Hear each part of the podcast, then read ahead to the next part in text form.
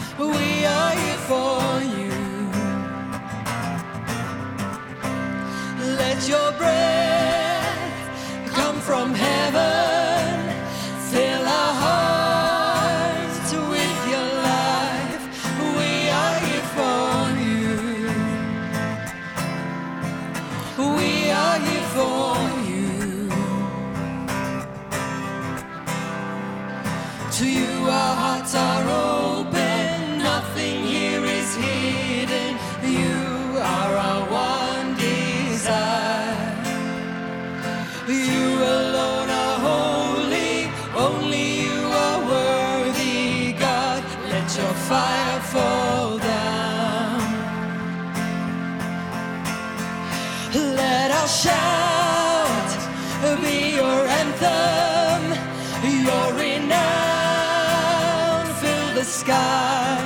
We are here for you. We are here for you. Let your word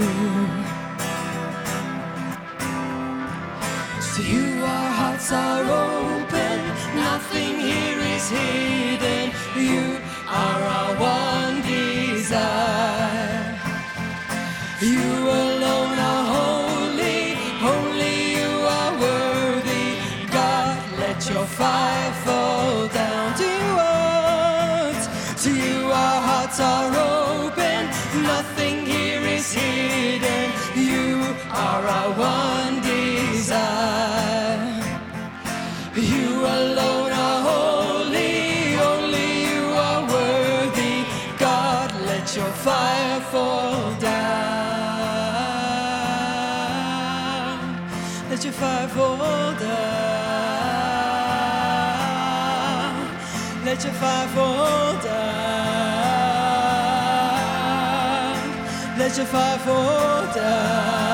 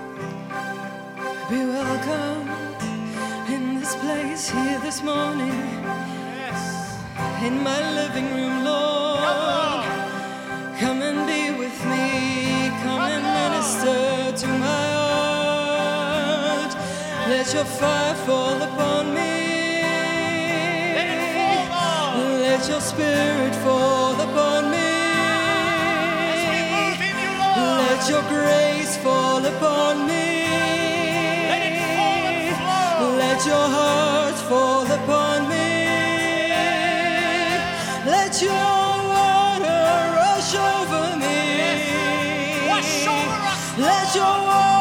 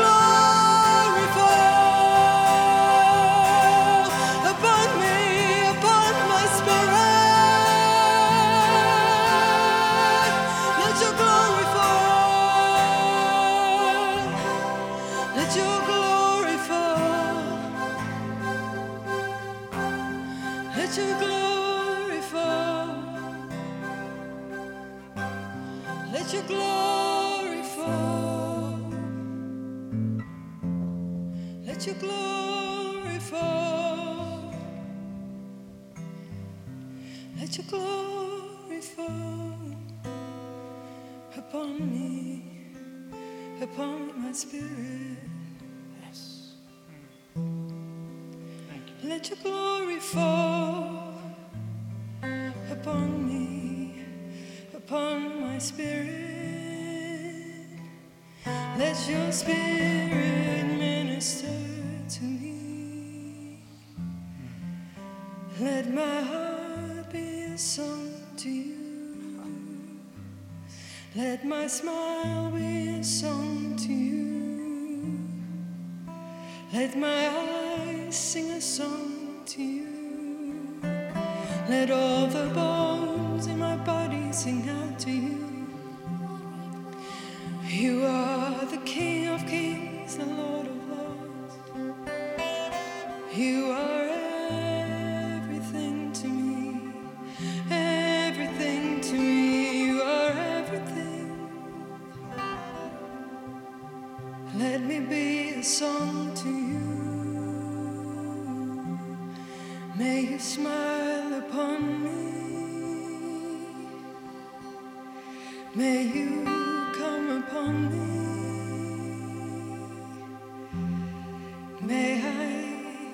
start to sound like you, start to taste like you, start to smell like you, Lord. Be with me.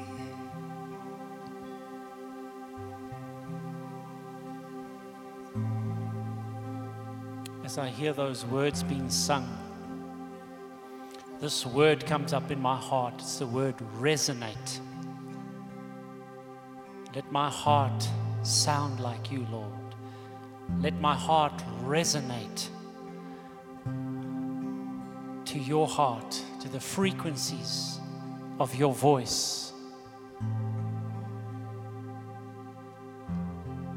I thank you, Lord, for this time this morning. We can bring such glory and praise to your name. We do it here this morning. We say, Lord, the fellowship of the Holy Spirit be with you.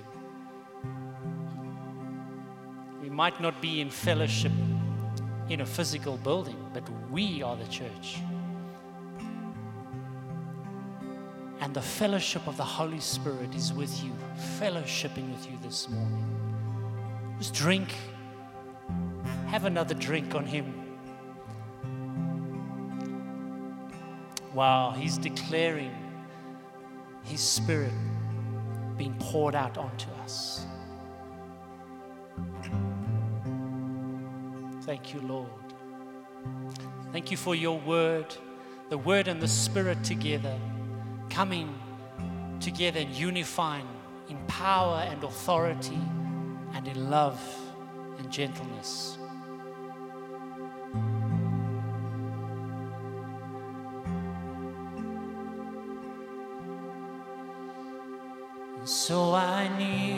before the Father, from whom his family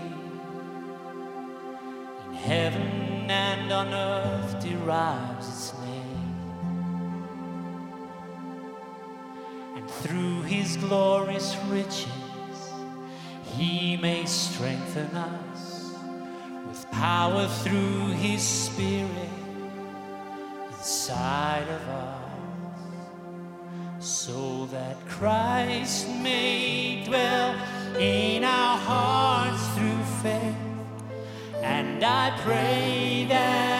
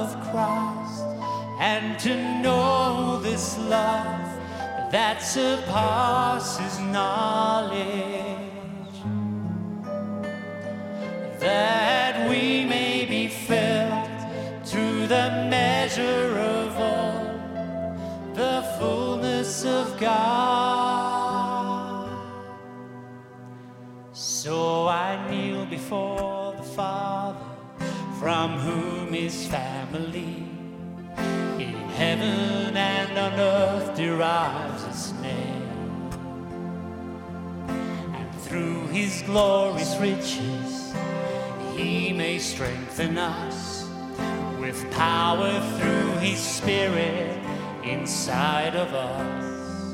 And so that Christ may dwell in our hearts through faith. And I pray.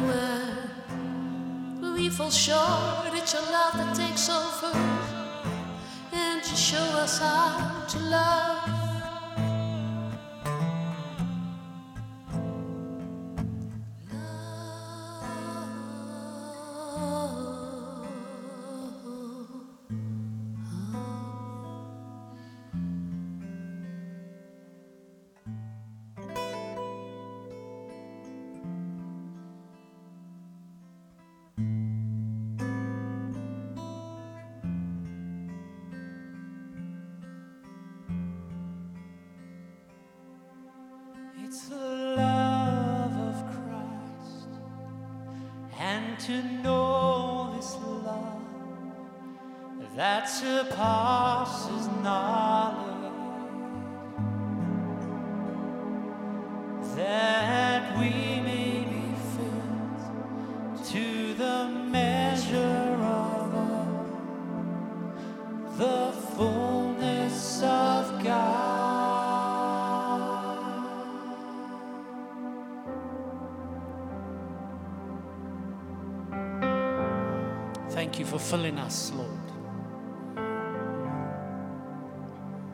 Thank you for empowering us by your grace. How grace comes and empowers us to do the things God has called us to do.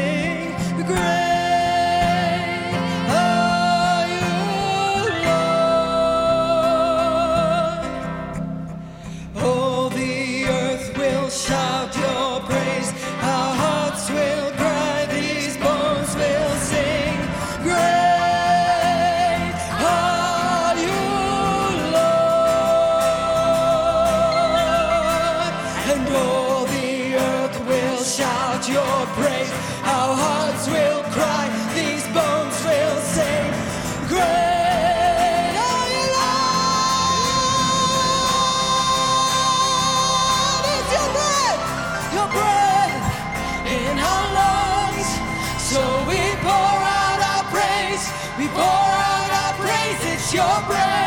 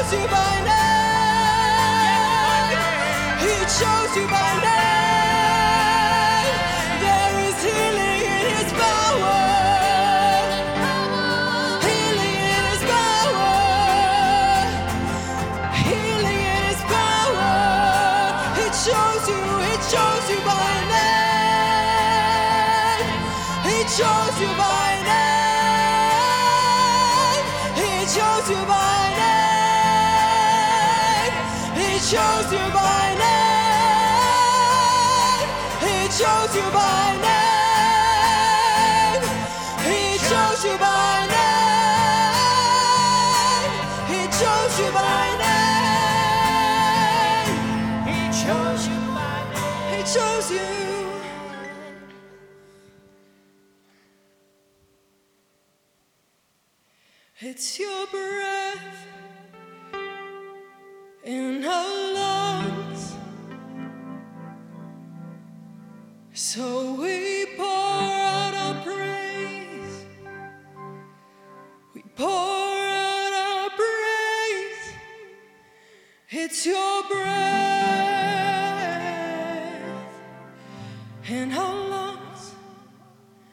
So we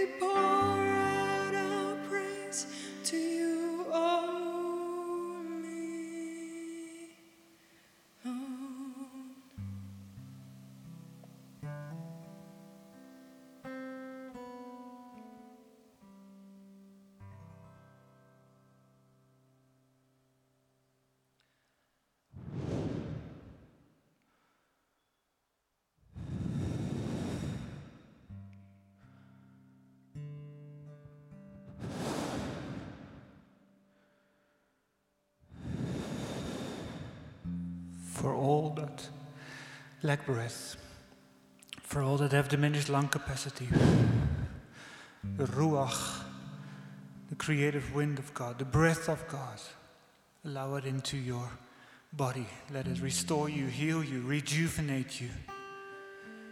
Allow the Lord to give back manifold what has been stolen from you.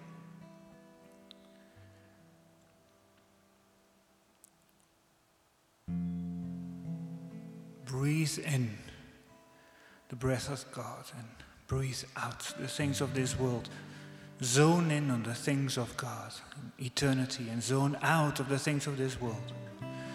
Breathe in the breath of God and breathe out those things that you let go in Jesus' name.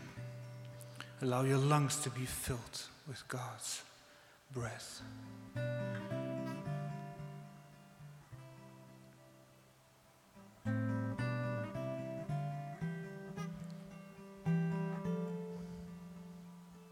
Whatever breath you have, praise Him. whether it's 40, 50, 60, 70, 80, 90, or 100%. Give praise to Him and allow Him in return to fill you up, to wash you clean, to give you peace beyond understanding and joy unspeakable. In Jesus' name. Amen.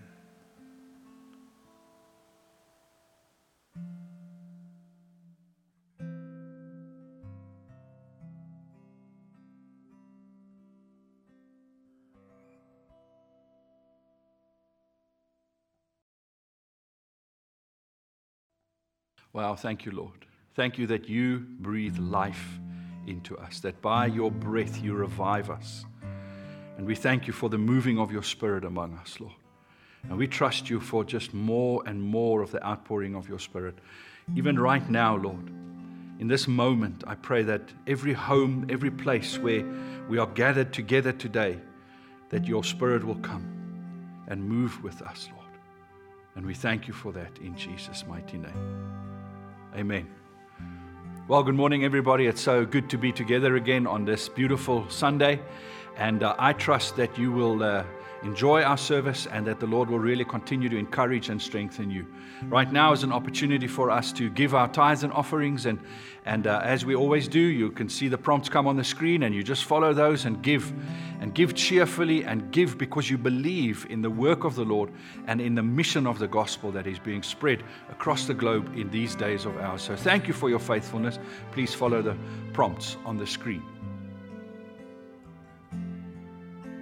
Well, it's also my privilege today to have communion with you. As we come at the end of our week of prayer and fasting, uh, we felt it would be so good to end this week, in a sense, by having communion together. And you'll remember that when we have communion, we are doing this to as a remembrance of what the Lord Jesus had done for us. The fact that He gave His body for us, so that His body was spent so that we could be saved and that we could be made whole. And his blood that was poured out for the forgiveness of our sins that our hearts that was that was filled with sin can be washed clean and pure by the blood of Jesus that we can walk in his forgiveness and in the restoration of the power of his grace and of the cross and what everything that was made, made available to us on the cross.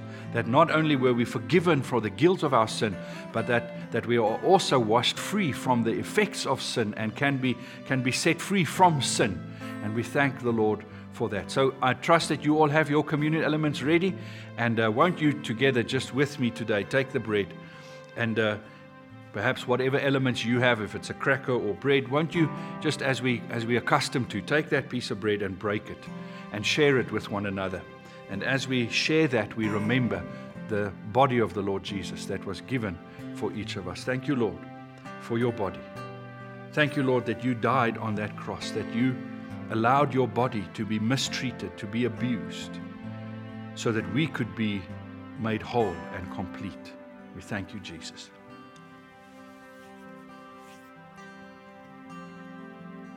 And then, as we take the cup,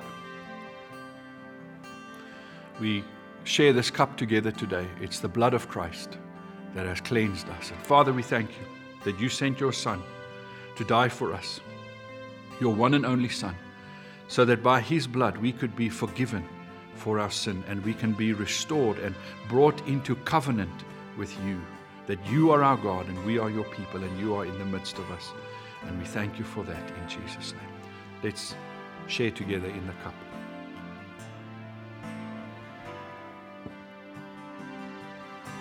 Lord, I just pray for every family, every home, every individual that is taking communion right now, that they would experience your presence with them, your grace and your love for them in Jesus' name. Amen.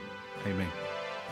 Well, today is also a, a moment that we want to mark at Hatfield and, and to as it happens in a family, every now and then there's people that, particularly because of our mission and because of what God calls us to do, that sometimes we move on and we move out into new places. And we want to today celebrate Gerben and Mika Groten that has been with us at Hatfield on staff since 2005.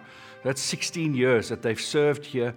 And um, recently through times of prayer together and just events that unfolded, we felt it was the right thing for them to relocate back to Holland.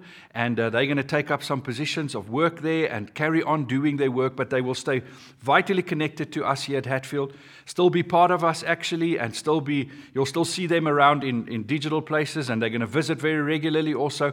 But we want to today thank them for their amazing years of service, for the investment they have made into this community. And we want to pray for them for the next step, for the next phase of their journey of, of being disciples and making disciples, that the Lord's hand will be upon them, that He will really bless them, and that, that we honor them, and uh, we, we will remain their family and we will remain to pray with them and be in partnership with them and cover them. So, but won't you just pray with me? Father, we thank you for Gerben and Mika.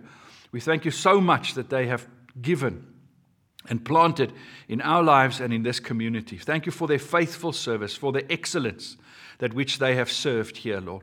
And we thank you, Lord, that you are leading them forward and that it is our privilege to support them to continue to partner with them as they go back into Holland and continue with the mission that you have called them to do there. And we, we celebrate them, Father, and we, we pray for them. We pray that you will open the doors for them, that your, your Spirit will lead them and guide them. And we thank you, Father, for the change agents that they will be for your kingdom in their context for these years forward. And, and we just thank you that our relationship with them continues, and we trust you for that to grow and unfold in the way that you wanted to. And we, we bless them today in Jesus' name. Amen. Amen.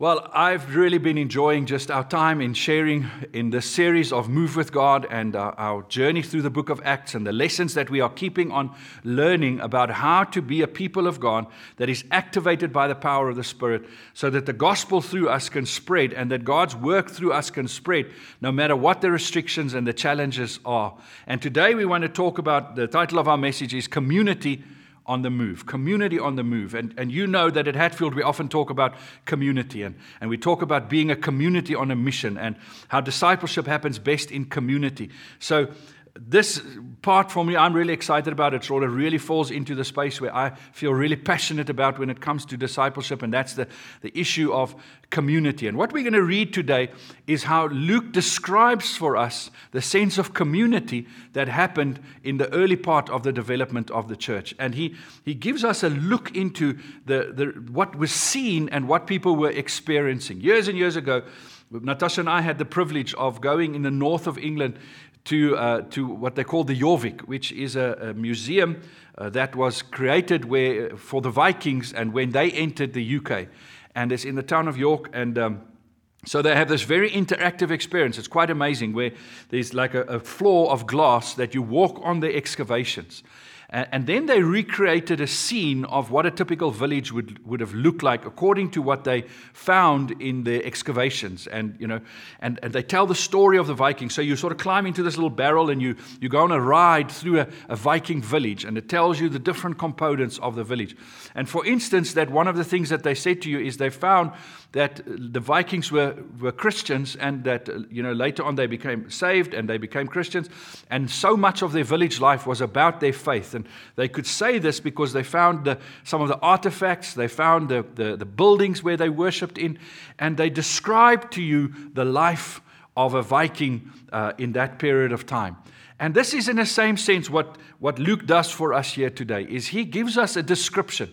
Remember, he only writes quite a bit after the, the events of the book of Acts uh, uh, uh, from his personal testimony and the accounts of eyewitnesses and, and, and does some good historic work and he records for us accurately what happened during those times. But he's describing for us what is happening and what happened during that time. And, and you, must all, you and I must always remember that the book of Acts is a lot of description, and, and we must make sure that we don't confuse description with prescription that there's certain things that he says to us that are that is, is for that time and space. That's how they lived out the, the, the principles of God, the, the, the, their discipleship. That's how they lived it out in that time. That's not necessarily a prescription for how we should live it out, but it describes it for us. It gives us texture, it gives us a sort of taste and smell for what it felt like in those days for these disciples and what it meant to be a, a disciple. And, and for that, we're going to go to Acts 2. And I want to start with verse 37 because that's for me the, the beginning point where it starts. You'll remember that after the outpouring of the Holy Spirit and um, that amazing time and the tongues that were shared and people hearing the gospel in their own language. And then Paul, Peter got up and he, and he described for people uh, the, the message of the gospel and he preached this great message and he, and he told them about what the prophets prophesied and, he, and then he shared the gospel with them. And then we hear this the, the response of the people in Acts 2, verse 37. When the people heard this, they were cut to the heart and said to Peter and the other apostles, Brothers, what shall we do? Brothers, what shall we do? What must we now do? And that's, that's the power of preaching. When, when preaching is done in the Spirit of God and under the anointing of the Lord and in the truth of the word, it leads to people saying, What must be done? How do I respond? Preaching and the word must always lead us to a place of going, now what must I do?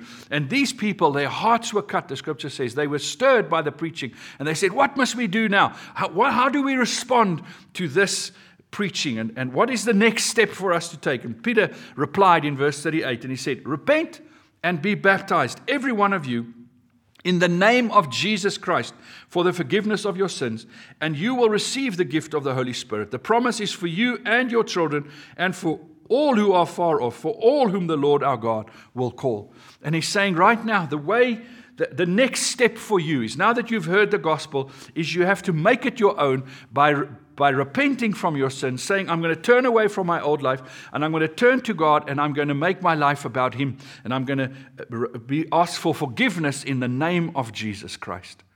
And so these people did that. And we know that that day uh, the scripture says that over 3,000 were added to the church. 3,000, more than 3,000 people repented of their sins that day. And I don't know if they had some mass baptism or if they baptized them, baptized them over a couple of days or how it happened. It's not recorded for us. But it must have been such a joyous occasion and such a celebration that suddenly this 120 went from 120 to 3,000. Now, as a church leader, I can tell you that's exciting but challenging. Imagine having to suddenly have 120 people with 12 leaders, more or less, the, the, apostles, the disciples, and some others that were around them and, you know, probably also having leadership roles. Now suddenly you have 3,000 people that you have to take care of. And this movement just exploded suddenly. And it could have been happening that when 3,000 was added to the 120, that they actually diluted. But that's not what we see. The movement just grew exponentially. And the value system of this movement of Christianity, these 3,000 were absorbed in that. And that's now what Luke describes for us. He says, I want to tell you what it looked like for this new community of faith, what their lives were like, what were they doing. And remember, he's writing looking back on this and he's, and he's highlighting the things that they over time realized were the most important things that happened and, and what, what was sort of distilled through time as the, the, the true mark of what that community was like and where it began. And that's where he begins to write for us. And he gives us this description, like a, like that, Jorvik was a description of the life of the Vikings. Here he gives us a description of what the life of these early disciples was like and what it meant for a converted people to live now. How did converted people live their lives? And he describes this in Acts 2, verse 42 to 47. I want to read with you. They were continually devoting themselves to the apostles' teaching, to the fellowship, and to the breaking of bread and to prayer. Everyone kept feeling a sense of awe, and many wonders and signs were taking place through the apostles. And all the believers were together and had all things in common. And they would sell their property and possessions and share them with all to the extent that, that, that anyone had need. Day by day, continuing with one mind in the temple and breaking bread from house to house, they were taking their meals together with gladness and sincerity of heart, praising God and having favor with all the people. And the Lord was adding to their number day by day those who were being saved. Fantastic to see this new movement of converted people and how they were starting to live out their faith. So, what we know from this portion of scripture is that there was a continuation of the miraculous among them. It didn't end on the day of Pentecost, the miracles just kept on happening. And they were in awe of those miracles. We know that they, they were meeting in the temple because they were Jews. Remember, Christianity developed out of Judaism. So, because they were all Jews at that time, they, they would still continue to meet in the temple when they met in the temple, they would just talk about the Messiah and they would talk about Jesus. And they met in that public space, and others could see them and hear their stories and their testimony and, and can hear their meeting going on. But they would meet in sections of the temple, and then they would have it break up into smaller spaces and meet in homes also. And remember, some of their homes were quite large and they could accommodate a lot of people. Other homes were very small, and it was just the family that met, perhaps with one or two friends. But they would continually meet and, and be together. But the key word I want us to focus on here, first of all, is that, that which it says in verse 42. They were continually devoting themselves. These converts were moved into a space after their conversion of devotion, of now carrying on with what began. You know, it's so sad whenever we see somebody says, Look, I've given my life to Jesus, but then they carry on with life as it was before that. There's no change in their lifestyle. That's not what was happening with these people. There was a radical change in their lifestyle. There was a devotion that started. They were devoting themselves to this new faith and this community. They were doing things on a regular basis. This devotion carried on. And, and, and that he describes for us what their devotion looked like. But I want to ask us this question today and say, what does our devotion look like today? In this reality of COVID 19, where we cannot gather in our church buildings, where, where right now the president has lifted the restriction and, and the most 50 people can gather, and, and I mean, in a sized church of like ours, both of our churches, that doesn't really make sense to have Sunday gatherings for 50, but we can start beginning to think about how do we gather in uh, as, as community groups, families, again, and, and around the gospel. What does our devotion look like in a time like this? How do we show our devotion to the Lord? Think about it 20 years, 30 years, 50 years, 100 years from now, people are going to be writing about this period of time. They're going to be writing about 2020, 21 when, with the pandemic. And when, when they look back at the Christians, what are they going to be excavating, in a sense? To say, wow, despite the challenges of the times, the Christians did not falter in their devotion. Actually, their devotion increased towards the Lord.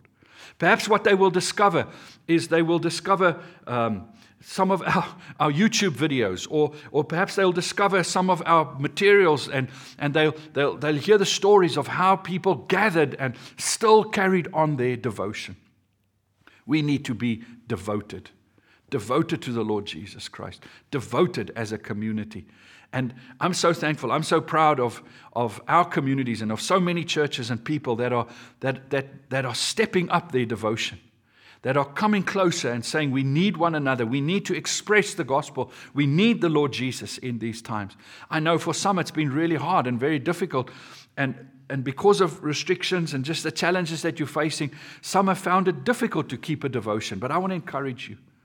Whether it's you on your own with your Bible and, and, and, and just worshiping and praying, don't stop your devotion.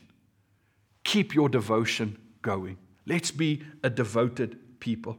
Now, when he describes their, their devotion as this community, he describes a community devotion in the following. Because let me just say this quickly. We must remember that the Holy Spirit wasn't poured out on individuals merely, the Holy Spirit was poured out on a community, on a, on a group of people that together. Obviously, it was on individuals within that community.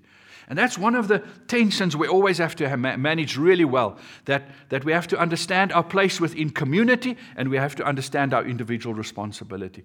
If we get it wrong and we make it too much about community, we can abdicate our individual responsibility. If we make it too much about the individual, then we forget the role of the community and the good of the community, and, and we're just all looking for what we can get for ourselves.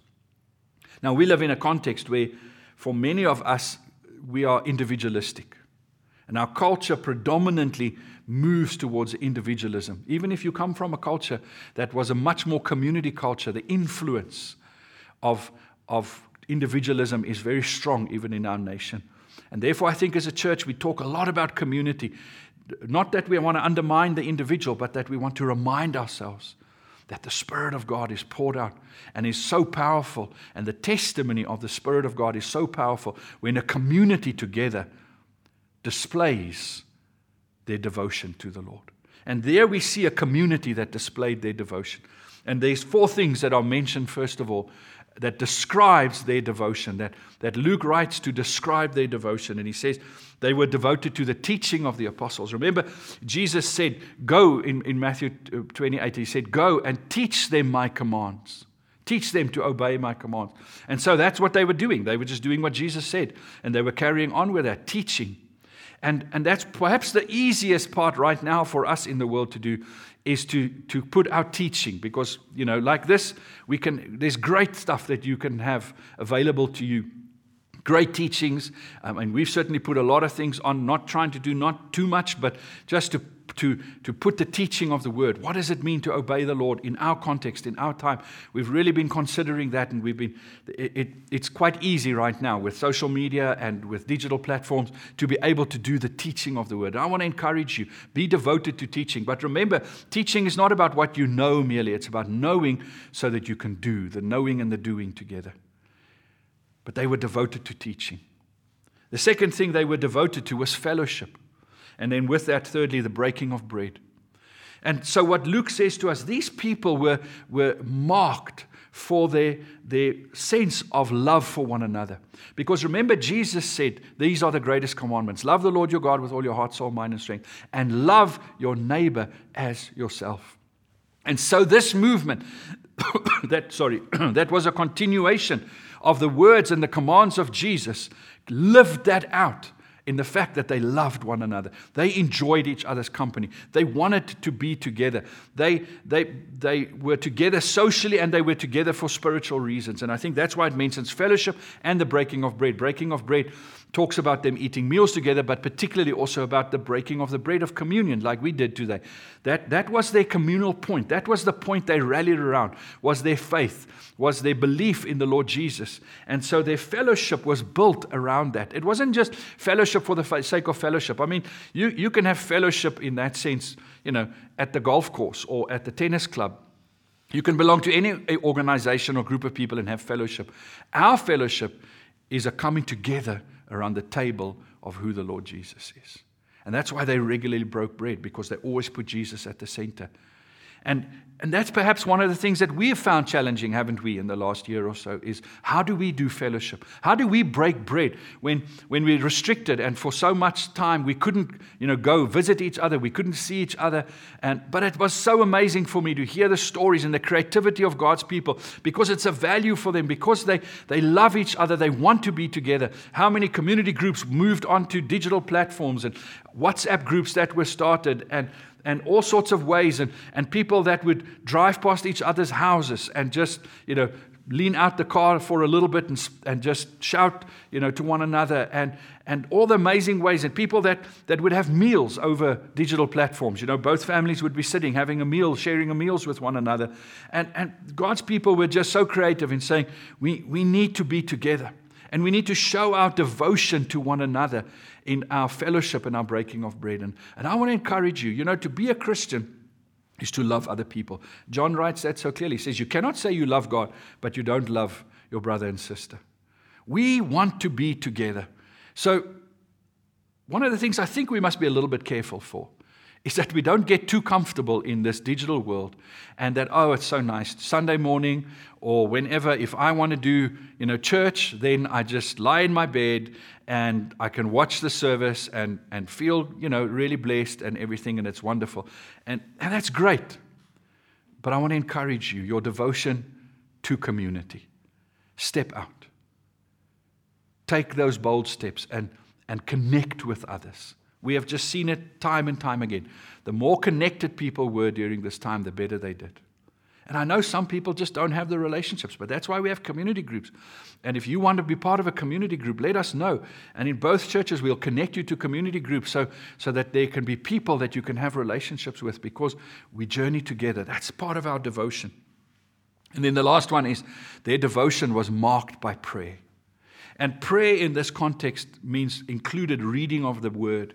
So, probably if we brought that into our context, we would talk about devotion, time together in prayer, in worship, you know, our singing together, and in, in reading the word. And actually, that's all worship, but it would be the, dev- the devotion that we had to, the, to being in God's presence, to understanding His word, and that connects with the teaching. But there's a devotion. And it's been so fantastic this past week to pray together and to pray over digital platforms, to see the body of Christ, not take a step back and not say, well, because we can't go to a building and be together, we're not going to pray. But we, we got together and we prayed. And it has been so great to pray. And we're going to, we continue to pray. We continue to connect, to be together. And the future will probably be a, a, a variant of a mixture between online and on site activities in our faith. And as churches, I don't think we're going to ever go back to only gathering on site and, and have a small portion of, of, of, of, of online activity. I think it's going to become far more a both world. And, and we need to, we are talking about as teams, how do we grow in that? How do we be, do better at that? But we want to be together and we want to pray and fellowship and break bread and, and hear the word of God. We want to stay devoted to that. And I want to encourage you grow in your devotion in those four, four areas. We will not do it exactly the same way they did it in the book of Acts and in the early church. I mean, we don't go to the temple first. And that's not descriptive. The, the, the, Luke wasn't saying that if you want to be a Christian, you have to go to the temple and, and, and there meet with fellow brothers and sisters. Because that's not relevant for us. He was saying that's how they were doing it. We have to live out our devotion in our time and context. One of the other great marks of their community devotion was their community living and how they shared things with one another. And those great verses in Acts 2, verse 44 to 45, where it says, And all those who had believed were together and had all things in common, and they began selling their property and possessions and were sharing them with all as anyone might have need. Luke describes for us the, one of the, the things that was happening in this community, the texture that you could feel in this community that was so powerful, is that they were living out what, what Jesus taught them again. Remember, Jesus said to them, Your treasure should be in heaven and not on earth. That there where your heart is, there, your tre- there, where your treasure is, there your heart will be. And our treasure now is not material things anymore. The only thing we can take to, the, to heaven with us are other people. And because we love them, they become our treasure. And so, what these New Testament believers, these converted saints now do, were doing was saying, Well, now I value other people more than I value material things.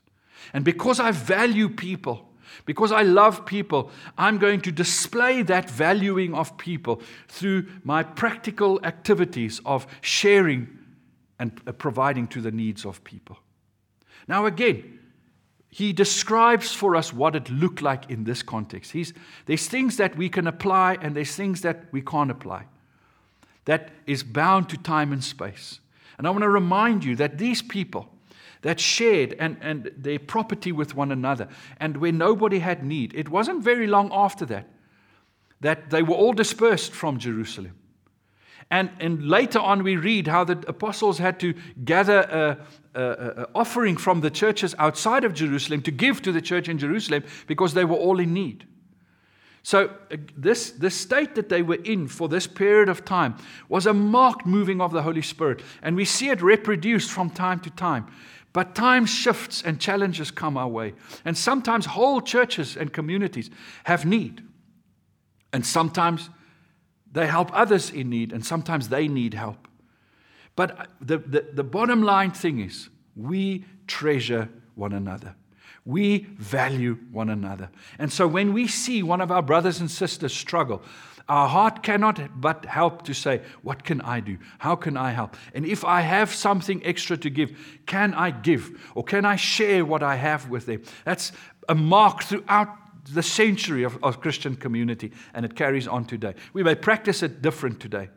I think of last year and how many hundreds of thousands, more than a million rand that we were able to give and help people with.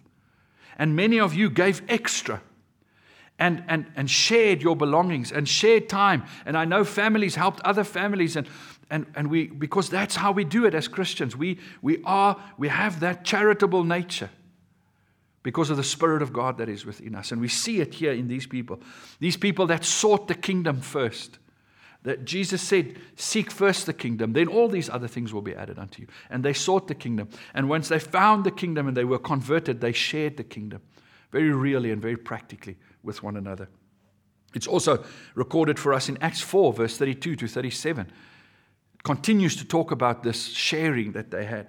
It says, All the believers were in one heart and mind. No one claimed that any of their possessions was their own, but they shared everything they had. With great power, the apostles continued to testify to the resurrection of the Lord Jesus. And God's grace was so powerful at work in them all that there were no needy persons among them. For from time to time, those who owned land or houses sold them brought their money from the sales and put it in at the apostles' feet, and it was distributed to anyone who had need. Joseph, a Levite from Cyprus, whom the apostles called Barnabas, which means sons of, son of encouragement, sold a field he had owned and brought the money and put it at the apostles' feet. what a great story. How, how Luke describes the, the, the generosity within this community that said, if some of our brothers and sisters have need, I've got a field that I can sell. And, and, and sold their field and took that money and, and gave to the apostles to take care of the needs of the, of the church. And I want to encourage you, there's always, it's always valuable to, to have leadership involved when it comes to the distribution of, of for, to take care of the needs of people. Sometimes, you know, we, we feel moved. I want to help somebody. And we hear somebody's story and then we give them money only later to find out, but there was more to the story. And perhaps we could have helped in other ways. And, and then we realize, but the leaders actually knew what was going on and, and they were really trying to work in that situation so that it becomes a long term solution, not just a short term solution. And, and therefore, we work together. And in our churches, we have that habit. And, it's, and, and you are so generous and you give to whether it's faith promise or through tithes and offerings, you enable us to always, and, and extra gifts that you give, you enable us to help people. And I mean, we, we have great practice of helping people. And may we continue to do that and grow and even become better at it. But we want to help. We want to, we want to be that be a mark and a display of people in our time. And I think when people look back at the church of 2020, 21 of this time, one of the things that they will remark on is how many millions of meals were given to people by the church in this time. How churches rallied and organized, and, and Christian organizations and groups rallied together and fed people. Because that's who we are. That's what our heart is is that we share with one another. And I want to encourage you continue to contribute, continue to, to be helpful to people. I'm not saying you can't help people, that everything has to happen through the church. I'm just saying there's wisdom involved. There's, there's wisdom. You know, there's little things I do that when I see somebody in need, I give to them or I help them when I can. It doesn't always happen through the church. But particularly when it comes to to people in the church, and, and if I, I hear their story, then I, I, I go through the channels the church makes available because they, they provide broader care than just giving the people money or, or food or what they need. There's, there's more that people need. And I want to encourage you, let's, let's but be generous. And thank you that these, our community is generous. And that's a display of our faith. And, and and I want to remind you, because what the purpose of the church is. Lord Jesus, uh, Paul writes in the Ephesians, and Ephesians 3, verse 10, he says, This is the purpose of the church to make known the manifold wisdom of God to principalities and powers in the air. We are here to make known, to make known. And remember, we spoke about a couple of weeks ago how we believe in the kingdom of God that will finally come one day in its fullness, but we live it now. And that's the job of the church is to right now in our nation, in our cities, in our suburbs, in our families to live the kingdom of God through our devotion and, and how we live out our devotion. Because when we live it out, it becomes tangible for people, and other people can then say, Wow, I want to be part of that. Not because we're perfect and we get it right every time, but because they experience the grace of God and the goodness of God. They see who God is. God becomes visible. Like Paul says, we are living letters. I want to read you a quote, which is one of my favorite quotes. I, I, you probably have heard me read this quote once before. I probably read it once a year in a sermon at least. It's, it's really one of my favorites. It's by Bryan P. Stone, and he says the following. It's a bit lengthy, so please read it on your screen with me. Pragmatically, it is self evident that there can be no procedure of proclamation without a community. We cannot go and tell people the gospel if there's not a community that lives the gospel distinct from the rest of society, a community that is different, that stands out, that is marked. Like this community was different. It was described by Luke for us because it was different than what other communities were. To do the proclaiming, when we, when we live this difference, it gives power and authority to our proclamation. Pragmatically, it is just as clear that there can be no evangelistic call addressed to a person inviting him to enter into a new kind of fellowship and learning if there is not such a body of persons, again, distinct from the totality of society, to whom to come and from whom to learn. If we want to call people out of the world, we've got to call them into something. We've got to call them into a place where the gospel is being lived and realized. And that's our privilege. And that's why we, I think where, where, where, it's written in, this, in the scripture, uh, Paul writes to the Galatians and he says, First do good to, the, to, the, to your brethren, to the fellow believers. Because when we do good to one another, it creates a space that makes the kingdom of God visible for others to see. And from there, we can draw them in. We extend our community. We take community to people because we share what the Lord has given us and done for us. So we want to be a community on the move. We want to be a, a moving community. And again, I, I'm fully aware that our, our lives are restricted and our movements are restricted. But in the Spirit and by the unctioning of the Holy Spirit and the empowering of the Holy Spirit, we are a community on the move. We are moving in these days. And let's move by the Spirit. Let's be moved by God, moved by the Spirit, and, and, and within our devotion. And so I just want to invite you. I want to invite you to take the next step in your devotion, to, to show more devotion than you have ever before, to be more devoted to the Word of God, to the teachings of the Lord, to be more devoted to fellowship, to be more devoted to the breaking of bread together, to be more devoted to prayer, to be more devoted to generosity, and to be more devoted to living as a community to show this world the goodness of God. And that sometimes we show the goodness of God through the mistakes we make and our repentance and how we correct those mistakes. But let's be a devoted community. And thank you for the devotion that you have shown already. And let's step forward and move with God. So let's pray together. Father, I thank you for every person joining me this morning, and thank you for your word that we could gather around.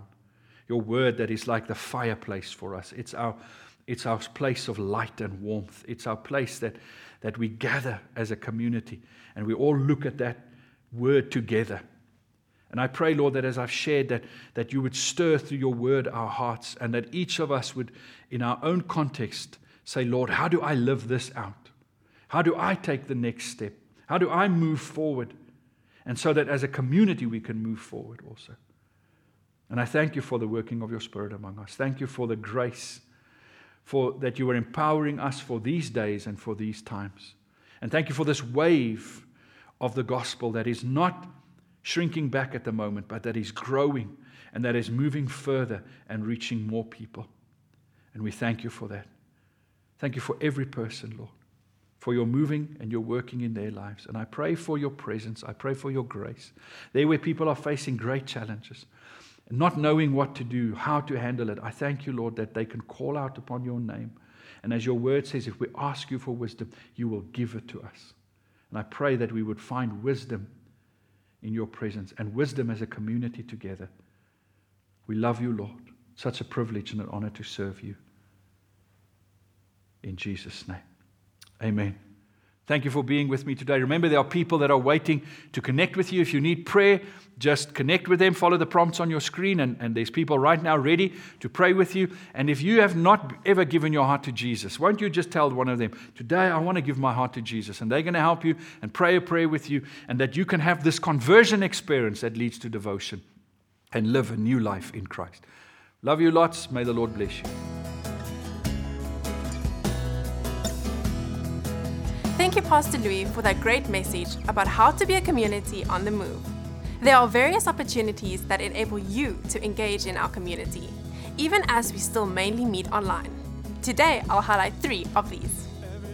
Our community groups are an integral part of our community on the move with God, especially when one can so quickly become isolated right now. Remember, physical distance doesn't have to mean relational distance, and plugging into a smaller group where you are known on a deeper level will take your spiritual growth to the next level. Follow the link on screen to fill in a short form that'll help us connect you to the right group. If you're an individual, a family, or community group that desires to hear the Lord's voice and activate your spiritual gifts, sign up for our one day Module 1 prophetic training. This introductory course takes place online on 13 February via Zoom. With mentors by your side, you'll learn how to practice the prophetic in a safe training environment. Registration is essential and it costs 500 Rand per person, which includes your manual. Send an email to the address on screen or visit our Academy of Prophecies website for more details. Do you find yourself struggling during this extended lockdown and under the heavy toll of the pandemic? We offer emotional, mental, and spiritual support to individuals, couples, and families through the online courses and free counseling. Contact our Hope Center by emailing hope at hatfield.co.za or visit their Facebook page at Hatfield Hope Center. That's all from me. May the Holy Spirit empower you to be on the move with God more than ever before. Bye!